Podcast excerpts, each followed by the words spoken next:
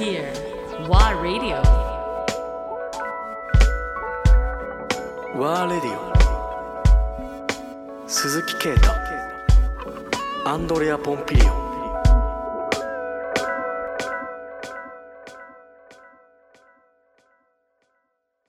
いやー、来ましたね。来ましたね。前回の放送ではじゃあ次回はぜひ一番今会いたい人に会いに行こうっていうことで、ケイタがどうしてもじゃあこの方ということで、アンディに紹介したいと、はい、みんなに紹介したいとおっしゃってた方は、はい、今回のゲストの横浜金平さんです。あ、どうもこんにちは、横浜です。よろしくお願いしますもう大和さんはねずっと私も聞いてて、はい、会うたびにもう彼は金平さんの話をされてるんですよ、実は。あ、そうですか。ありがとうございますずっとされててここ最近はずっとしてましたね。ずっとしてるんですよね、もうじゃあもうぜひ会いたいと、まあ、こういう状況でもあるのでなかなか簡単に我々も来れなかったり、会えなかったりっていうこともあったんですけども、あ、だけど今日はね最高のタイミングですね。お城の桜も満開ですし、風も気持ちがいいし、本当にね素晴らしいですね、はい、素晴らしい。何か皆さんの行いがいいんでしょうねきっとどなたのどっちかな主に私ですかね。あらどうですか。そうですかね、はい、あ、それは否定しませんよ、優しい。ありがとうございます、そう、もう本当に今日天気もこんな素晴らしくて、はい、もう夏日のぐらい暑い、まあ、もう本当に、ね、もう夏日ですね。でまた季節が変わっていくんだなというのを改めて、はい、体にね実感してますけど、金平さん、僕すごく聞きたかったのは金平さんの生い立ちっていうのをね、それでケイタは聞いたことありますか。はい、なんとなくはなんと、はい、そうだね。あんまり普段プライベートな話しないもんね。そうですね。そうなんですか。はい、あれ大丸はこちら三重の。いやいや、僕はね実は今ここにいますけど縁もゆかりもないところなの。え、そうなんですか。そうなの。で僕はね生まれはね、はい、昭和26年1951年、うん、なんか増えましたねそこでね。そうですでね岩手県の盛岡の出身。あ、岩手の方なんですか。岩手な盛岡、はい、それでね、まあ、もうほとんど記憶のないくらい小さい時にもう結果仙台に、引っ越しをして、だいたいまあ今で言えば小学校ぐらいからもうずっと仙台で育ってるんですけど、だいたいね仙台に移るまでの間で非常に、ジェットコースターのような幸運というか、そういう感じでしたね、我が家は。まあ、というのはね、もともとはねそれなりになんていうんですか家はね、ちゃんとしてたはずなんですけど、やっぱりほら社会 ご商売かなんかされてた。ご商売じゃなくてもともとはね、南部藩の武家なんですけど、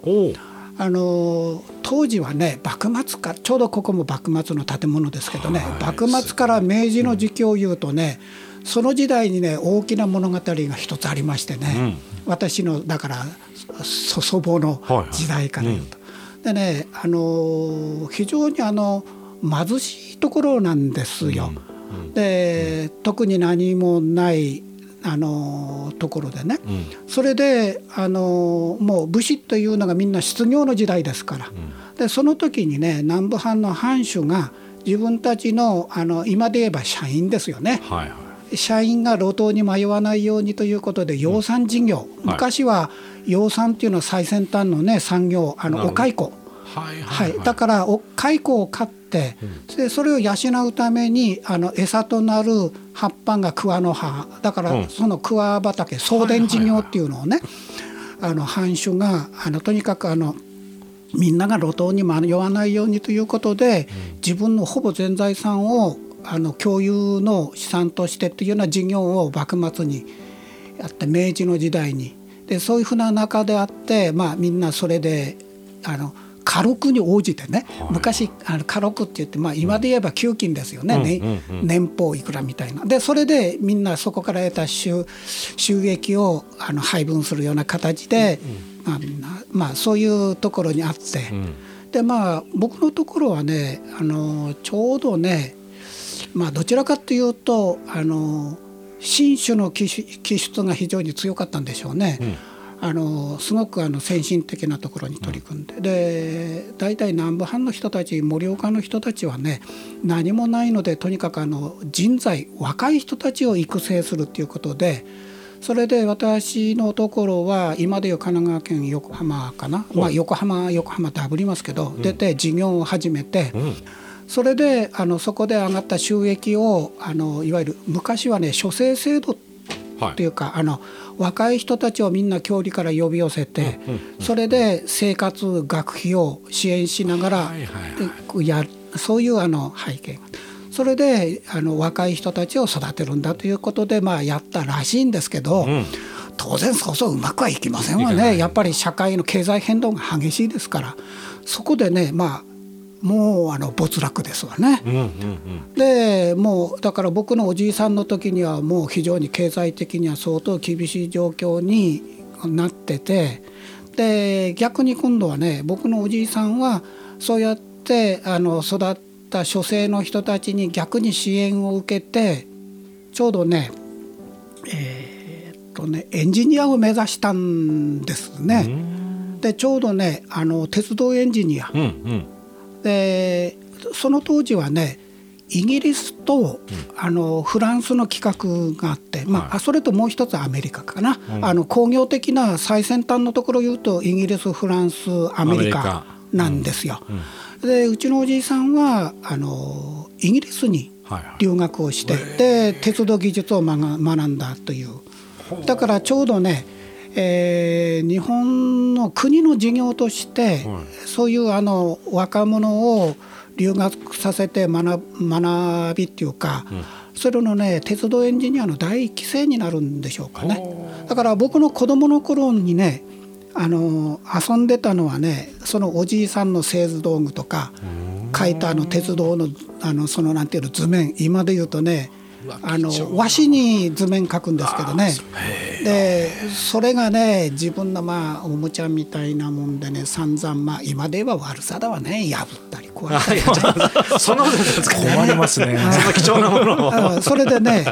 だからおじいさんは鉄道エンジニアになって、また家を復興したような形なんでしょうね。木村さん、戦前、いやだから明治の時代で、明治の時代にそういうふうなことがあって、もう電波塔もなくなったところで、おじいさんがもう一度買い戻ししたんでしょうね、で結構それなりには経済的にも、それからいろんな意味でも良かったんでしょうけど、その後日本はね、戦勝気分でいろいろと社会の変化の中で一番ドラスティックなことはね、満州事変が起きた時に、日本の各昔は私鉄だったんですけど、それを国策として一本化したのが国鉄なんですよ、でその時に各地に分散してたものを一本化したのが、日本国有鉄道になって、その時のね、僕のおじいさんがいたのは日本国有鉄道で、ちょうど今で言いますとね、茨城県の水戸から盛岡までの管区になるんですかね、だから鉄道エンジニアですから、当然新築とか、それから災害復旧とか、だから今でも僕の手持ちにはね、明治時代の水害の時の復旧事業の報告書、報告書って言ったらあれですけどね、昔写真なんですよ、報告書が残ってるんですよ、まだ。それは破いてないんですね。いやいや、それは破けないような丈夫なんですよ、台紙にちゃんと貼ってねでね、それはびっくりするのはね、報告書ね、写真報告書なんですよね、だからね、昔はね、みんなほら人力でしょ、だからね、ちょうど今でもね、水害の場所っていうのはね、明治時代も昭和も令和の今もね、ほぼ同じところで水害が起きるんですよ。小牛田っていうね、仙台からね、ちょっと行ったところの先にね、決まった場所がね、あって、水田地帯ですけどね、でそこにね、復旧の時にはね、流された線路を元に戻すのにね、妊婦さんがずらーっとね、何百メートルにもわたって人一列にずっと並んでね、鉄道レールを素手でこうこう掴んで、で掛け声でよいしょよいしょとこうねよいしょとこう思うでね、よいしょって持ち上げたところでねニコッと笑ってる、とにかく写真がパチッと撮るまでねあれそれだけでも大変ですよね。でそういうねすごい貴重な資料、そうそうそういう報告書がねたくさん残ってて、だから今でも僕の、あの箱の中には結構ありますけどね、うん、そういう時代でおじいさんはねまあ、エンジニアをずっとやってて、それで、まあ、仕事を辞めるときに、うん、再就職せずに、まあ、隠居したいみたいね、うん、でね、まあ、今で言うとね、うん、僕どうかなと思うんですけどね、うん、子供の頃ね子孫に美伝を残さずとか言われてね、なんだよそれ少しは残してほしいよなとか思ってねだからどの時代も一緒ですね、やっぱりその感覚はね。そうだからね、まあ言うてみたらね、自分であれしたものは自分で使い切るみたいなね、うん、はいはいはい、あそういうもんかと、もうだからね子供の頃にねもう割り切って、だからもう僕の時にはね子供時代は非常に貧しかったですね、うん、だけど、まあ、残されてこないですもんね、うん、だけどもう育ってきた家庭ではね、お家っていうのはね、大きな山が一つ自分のお家なんですよ、屋敷なんですよ。で山のてっぺんにお家があって、うんうん、で中腹までは果樹農園があって、はい、だから定年退職後はそこで果樹農家をやってみたいなね、いいじゃないですか。そういうで自分が鉄道エンジニアだから、うん、ねおじいさんの夢はね、うん、とにかく自分の座敷にこう座ってね、うん、で美味しいお茶を飲みながらお煎茶ね趣味だったみたいなのね、はいはい、でお茶を飲みながらね、昔蒸気機関車ですから、はい、汽車がポポポポって走ってね、うん、煙が上がってね、そうそうでそれをね見ながらお茶が飲むのが好きだったらしいのだからね、うん、今はもう廃線になってないですよ、うん、昔の今でいうね東北本線ってあるじゃないですか、はいはいはい、で前のずっと一番最初に敷設された鉄道路線っていうのが僕のおじいさんのお家の山のふもとで山を貫いたトンネルがあって、だから自分のところの屋敷に東北本線の線路が通ってたみたい。それであえてそう設計したんじゃないかと思うぐらいそうそうそうでだからあえてね、いやあえてその場所を買い取ったのかも分かんないね、分かんないですよね、うん、それでね、うん、だから僕も子供の頃ねそのトンネル跡なんかも見に行ったことありますよ。まだうん、でねその当時はねだから明治の時代ですからね、うんまあ、明治の終わりとしてもねだからまだ電気が通ってなかった時代、うん、だけどね、はいはい、山の上まで電線が通ってたんです。あらそれも設計しちゃったんでしょうねいや引っ張ってきてるんですねやっぱりね引っ張ってきたんでしょうねすごいですね。だからねから当時なんて考えられないですもんね。そうそうだからねそんなことを考えるとね今のいろんな人たちのことスキャンダル聞いてもね、うんまあ、さもありなんと思いますよねもしかしたら我が家もそれだったのかなとかねだから買うんがこうなんですよねでね、うん、だから鉄道が自分のもう生きがいみたいな人生みたいな、はい、だから潜在的には僕の中にもねどちらかというとやっぱりそういう技術志向っていうのはあったのかもわからないね、潜在的にはね、はいはいでね、そういう話だけどケイタは聞いたことない。少しだけ少しは聞いてないんだ、はいうん、ただね僕はねおじいさんに嫌われてね怒られてそうそうだってねおじいさんほら大事にしてるお茶の道具とかねあるんですよこうねそれもま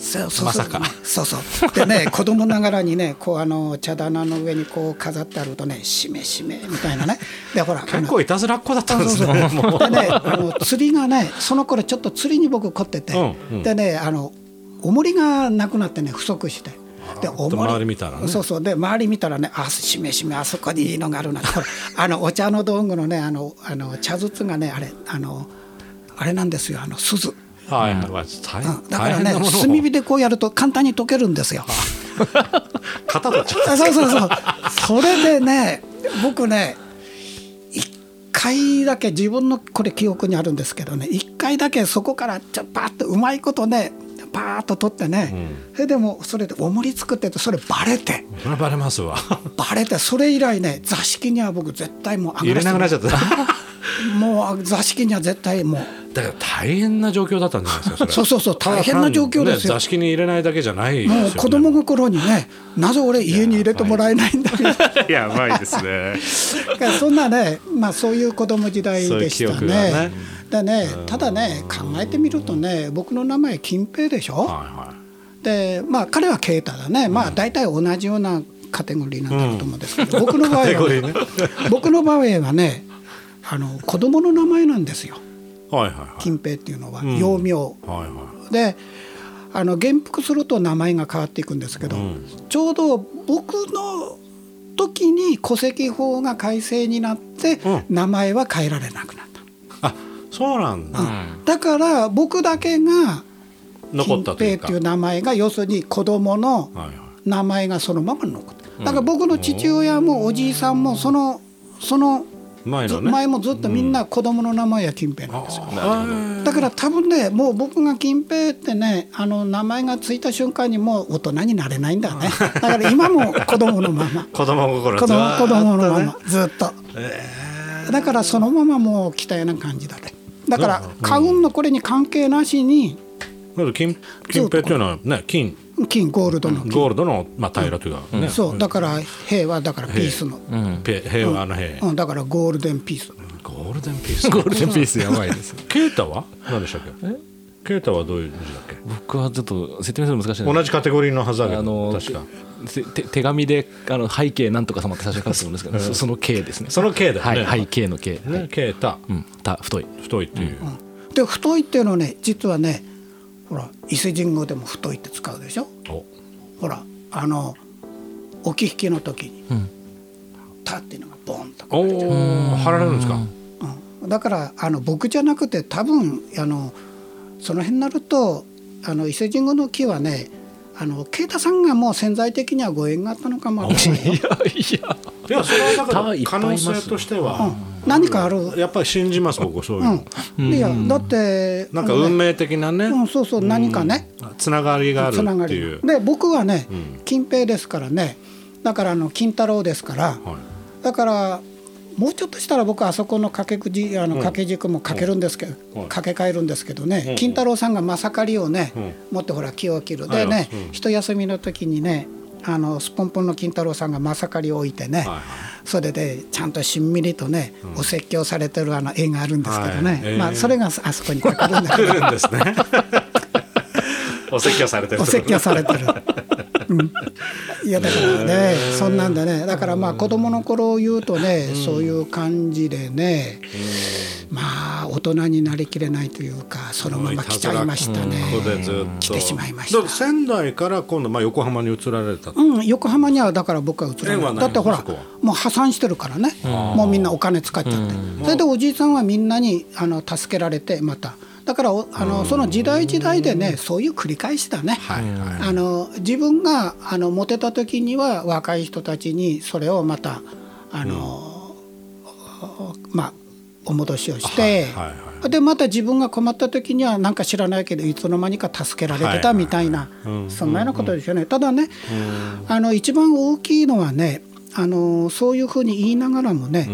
うん、日本がね戦争に負けた時にね、うん、いわゆる農地解放があったり、はい、うん、それから財閥が解体されたり、うんうん、それから地主の人たちがみんな取り上げられて、もう要するに小作農の解放とか、うん、はい、だから不在地主はみんな大変でしたね、うん、だから僕のところは盛岡とは言いながら仙台に引っ越しをしてるから、うん、盛岡にあった土地っていうのは全部だから取り上げられて、うん、なんだそういう変革の時に ね、うん、だからそれで、また財産はすっぽんぽんやわね、なってゼロからまたスタート、ゼロからまたゼロマイナスからスタートっていう、マイナスやねっていう感じですよねまあそういう時代ですもんね、うん、だからそういう時代を繰り返してるでしょ、うん、だからね、まあそんなんはまあそういうもんだろうと子供心に、あ、もうすでに、うん、すでに、だからあんまり執着ないね、そういうものとか、はいはい、まあ、ものは好きですよ、うん、お金も好きですよ、うん、嫌いじゃないの決してね、うんうん、だけどあんまり執着はないね、執着はない、うんうん、それに、うん、踊らされないというか、うん、もっと大事なものが他にあるんだろうなって、うん、でその他にあるものが何かっていうのはなかなか分からない、うん、で最近ちょっとなんか気がついたっていうかね、うん、最近というのは本当ここ最近の話ですね、ここ最近ここ最近という言い方をもっとピンスポットで言えば鈴木啓太という男に出会って自分が気づいた時からドラスティックにまた大きく変わったんですよ。